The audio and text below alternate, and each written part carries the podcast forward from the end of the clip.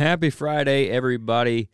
It's time for another Full Draw Friday. This one is number 49, and I'm going to talk about trail camera data this week, which is something that me and Dusty talked about in our conversation for what's going to be Monday's episode. So you guys need to check that out when it comes out on Monday.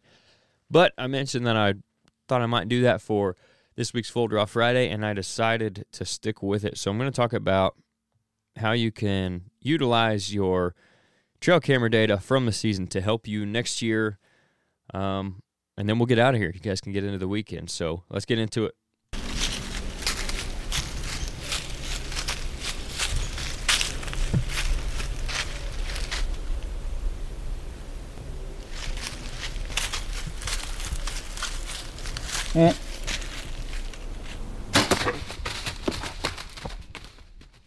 All right. So when I'm talking about your trail camera data, all I'm talking about is the pictures that you've basically accumulated throughout the year. So hopefully you haven't been deleting them already.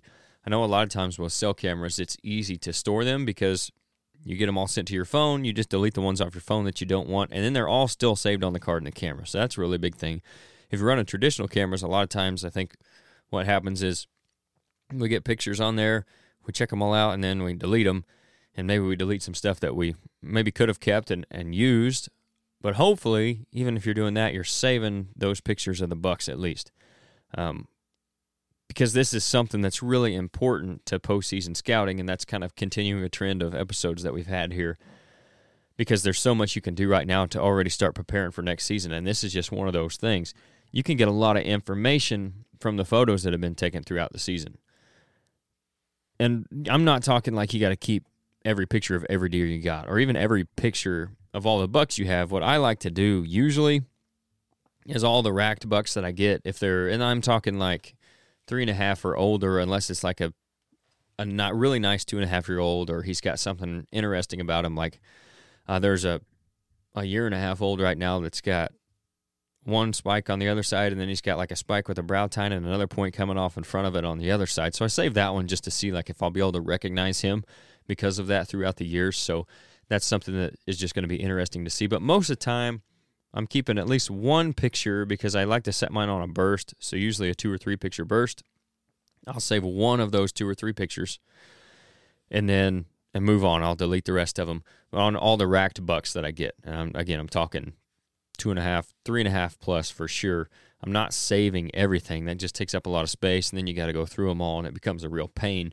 And then you're not going to put in the time, and won't, you won't be efficient with the time that you're putting in actually getting the data that you need out of it. So only save the important pictures. You know, you can save some of the other ones, like if you got a big field full of does, you know, you can kind of get an idea. I guess uh, I, that's something I'll do as I go is analyze my doe numbers to buck numbers based on my cameras, so I don't have to save those pictures. I'll just kind of make mental notes of okay, there's this many does versus this many bucks, and kind of how that plays out throughout the season. I keep mental notes of that so I don't end up keeping those pictures, but that's something you could do as well if you wanted to dive that deep into it. But what I do is just save the rack bucks. It keeps it pretty simple.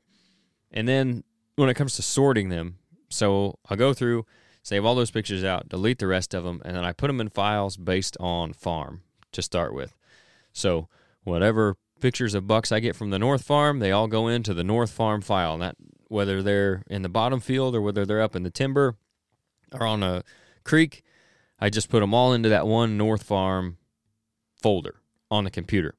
And then sometimes I will go ahead and sort. And then, with, of course, within that file, I can sort by date. So that's like the general, what I do is for, sort them by farm and then by date. And then I can go in there and kind of look through and see what I need to see. Unless I have one specific deer that's just really special or I'm really targeting. I like the shed buck from the cabin. I have a file just for him, just for pictures of him. There's there's other deer that I'll do that with sometimes too. If it's a deer that I'm I know for sure, like I'm targeting him specifically, I'll make another separate file. That way it's just easier to go in and see that without having to, you know, go through all the other pictures of all the other bucks that are on that farm as well. I can just kind of say, okay, here's the shed buck, here's what he did, you know, this season, the next season, yada yada.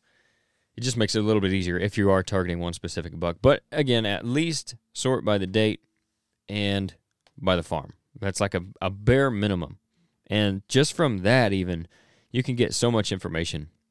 And really, there's there's endless possibilities when it comes to the factors that you can consider when you're talking about looking at these pictures and deciding why the deer was there on this date at this time. Some of those, you know, weather, of course, you can kind of look back. A lot of the cameras nowadays will give you a temperature. It's not always 100% right. A lot of times mine are like 10, 15 degrees off, so I kind of have to take that into consideration. But in daytime pictures, of course, you can see is it sunny, is it cloudy. A lot of times you can tell if there's wind blowing in the pictures. That's something you, and even wind direction, sometimes you can tell in a picture if you're not, you know, like taking screenshots of the weather every day throughout the season. In that case, you would obviously know what the weather was for that day. But even just looking at the picture, you can kind of tell some important things, especially with the temperature on the cameras and that kind of stuff, and whether it's sunny or cloudy. That's a big one. And obviously, if it's raining or not. So that's a big one that you can take into consideration when you're looking at these. If you guys are looking for your own piece of ground to manage and hunt, Rodney Hawkins is a guy you need to talk to. He grew up hunting and fishing in Southern Illinois, and he's now putting that love for the outdoors into selling recreational properties as a land specialist with Midwest Farm and Land. Midwest Farm and Land isn't your average real estate company. They do residential properties, but they also do a ton of recreational property sales as well. Rodney himself sold over $7 million worth of properties last year alone. They've got agents like him all over Illinois, so they're really a local company with a national reach. For more info on them, what might be available, or even getting your property listed if you're looking to get rid of one and maybe get into something else, you can contact Rodney directly at 618 925 3153 and he'll get you taken care of. He's also got his own company called RG Outdoors that currently has products from Radix Hunting, Tactacam trail cameras, Camo Dust, and he's adding new stuff all the time. So if you're interested in any of that, go over to their Facebook page, RG Outdoors. Email them at rgoutdoors at yahoo.com. Or again, just call Rodney directly at 618 925 3153. You can also obviously look at time of day. So is it not only is it day or night, like there's an obvious separator there, but what time of day is it? Or even what time of night is it? Is it like an hour before daylight? And like if I have a picture of him in October and then I have some in November, is he getting closer or farther from daylight if he's at night? Like as we go deeper and the more pictures I get of him, was he close an hour from daylight in October and then 30 minutes in November or the other way around or that kind of that you can take into consideration as well. Time of day, whether that be day or night. You know, is he more morning active on my property? Is he middle of the day maybe? Just during the rut, he's there in the middle of the day. Evening active, that kind of stuff all plays into what you can look at for next season. Uh, of course, the location, like I mentioned already, and that's not just okay, what farm is it on, but also what setup is this camera on? Is it a fence crossing? Is it a creek crossing? Is it timber? Is it next to bedding? Is it a field edge? All that kind of stuff you can take in there as well. And then consistency. So I have some deer that will show up sporadically, like once every two or three weeks. And it's not necessarily the same. Okay, he shows up this day every two weeks, right? But it's like, okay, one time he'll show up for a couple days and then he'll disappear. And then he'll show up two weeks later for two or three days and then he'll disappear for a month. And maybe he doesn't come back. Or you also have deer that are going to be on your cameras, you know, maybe once every three days or once every two days, or maybe he's on your farm. You get him almost every day for a certain stretch of the season, and that goes together too. Is he is he consistent in October and then sporadic in November and consistent again in December, or is it flip flopped? Is he more consistent in November through the rut? All of that stuff. You can also look at time of year, like I'm kind of talking about there. Was he there more during the rut? Was he there more in the early season? Was he there more in the late season or early and late, late and during the rut? How did he use your property throughout the season? Even if that's again, he used it all year, but maybe he used it more in the early season than he did in the rut in the late season. Take all of that into account. Um, the activity is a big one, I think, that gets missed. And that's not just what I was, you know, kind of just hitting on there as far as how much am I seeing him, but what is he actually doing? when he's on the camera? Is he feeding? Does it look like he's cruising? Is he just walking by? Is he running? Is he chasing does if it's November, even if it's not? Do you see him with other deer very often? That's a big one when you start to build kind of a profile on these deer and knowing how to hunt them.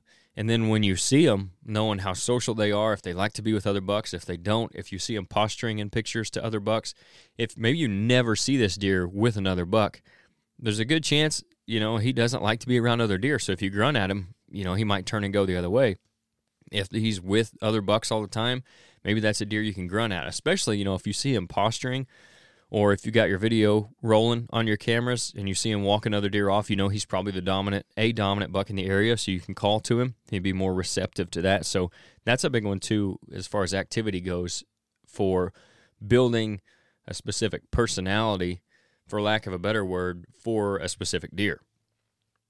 Um, another one, you know, is kind of going towards their food and their feeding habits would be crop rotations uh, or food plots. What's the acorn crop like?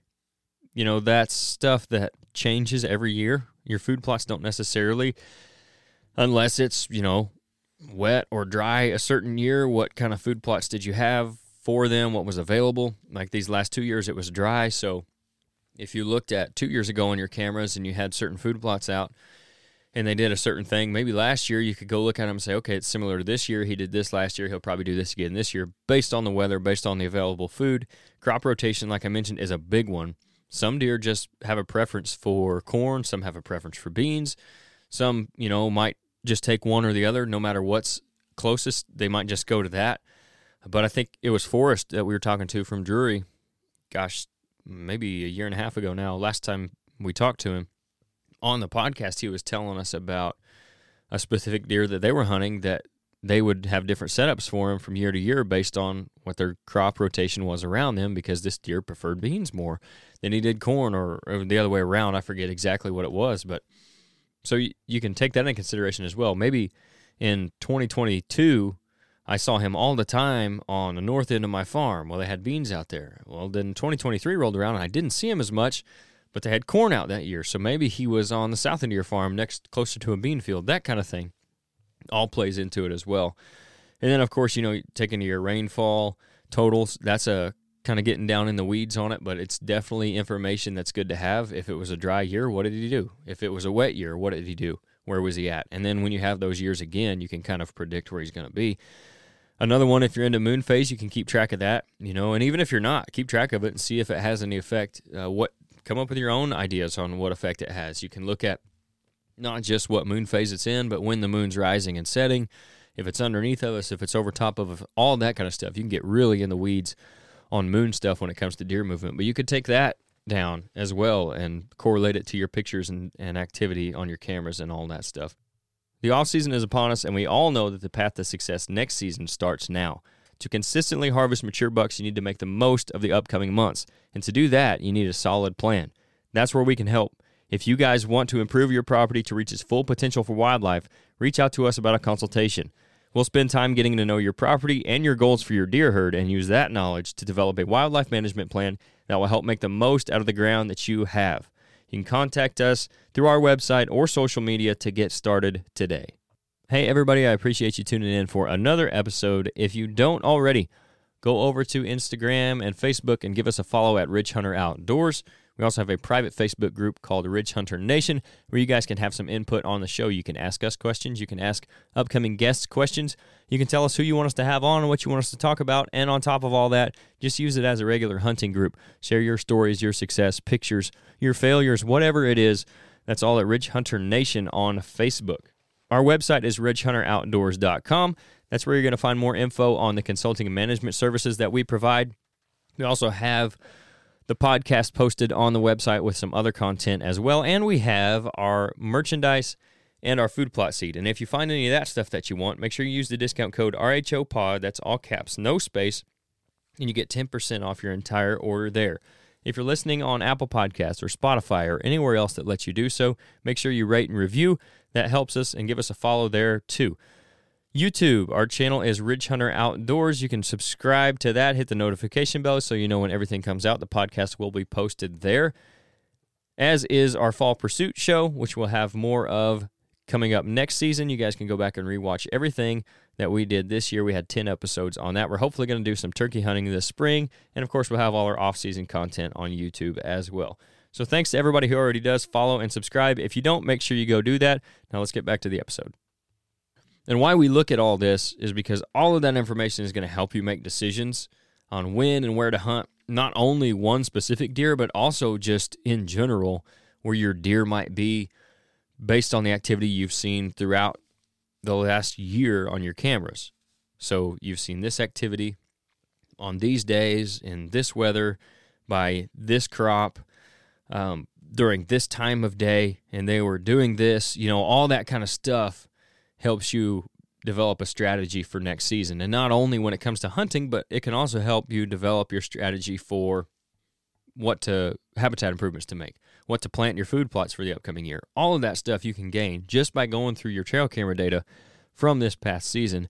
And this especially helps when you can compile data over multiple years. So if you do this, if you've not done this before and you start this year, you're still going to have an edge going into next season, but then even the season following, now you have two years of data, especially if you start to build history with a certain deer. You can see what he likes to do year over year.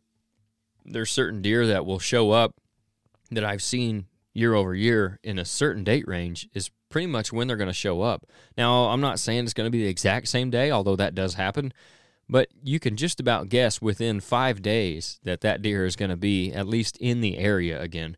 That's just how they work. They do stuff the same year over year a lot of times. And again, especially depending on all those other factors, but that's something that you can build over time. And then you can become really good at predicting where these deer are going to be. It helps, really, what it does is help give you the best chance of being in the right place at the right time. We always talk about that. Like, you can do all this stuff to prepare and get ready and do everything right, but you still have to be in the right place at the right time. And with that does come a little bit of luck. But if you put all of this information into it and do all the necessary scouting, then you're upping your chances of being lucky. You're not just relying on straight dumb luck and, and hoping he's going to come by.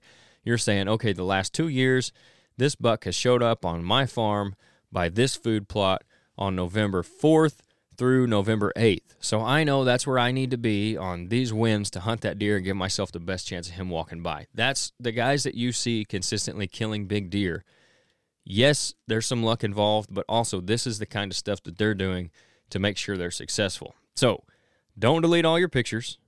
You know, take some time to sort through them.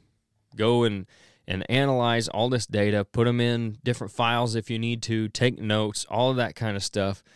Study all that, and then put together your plan for next season. I really think that's going to help you guys. That that's a a game changer, has been a game changer for me, just analyzing trail camera data from year over year, putting it into my strategy for the next season. So hopefully that helps you guys out.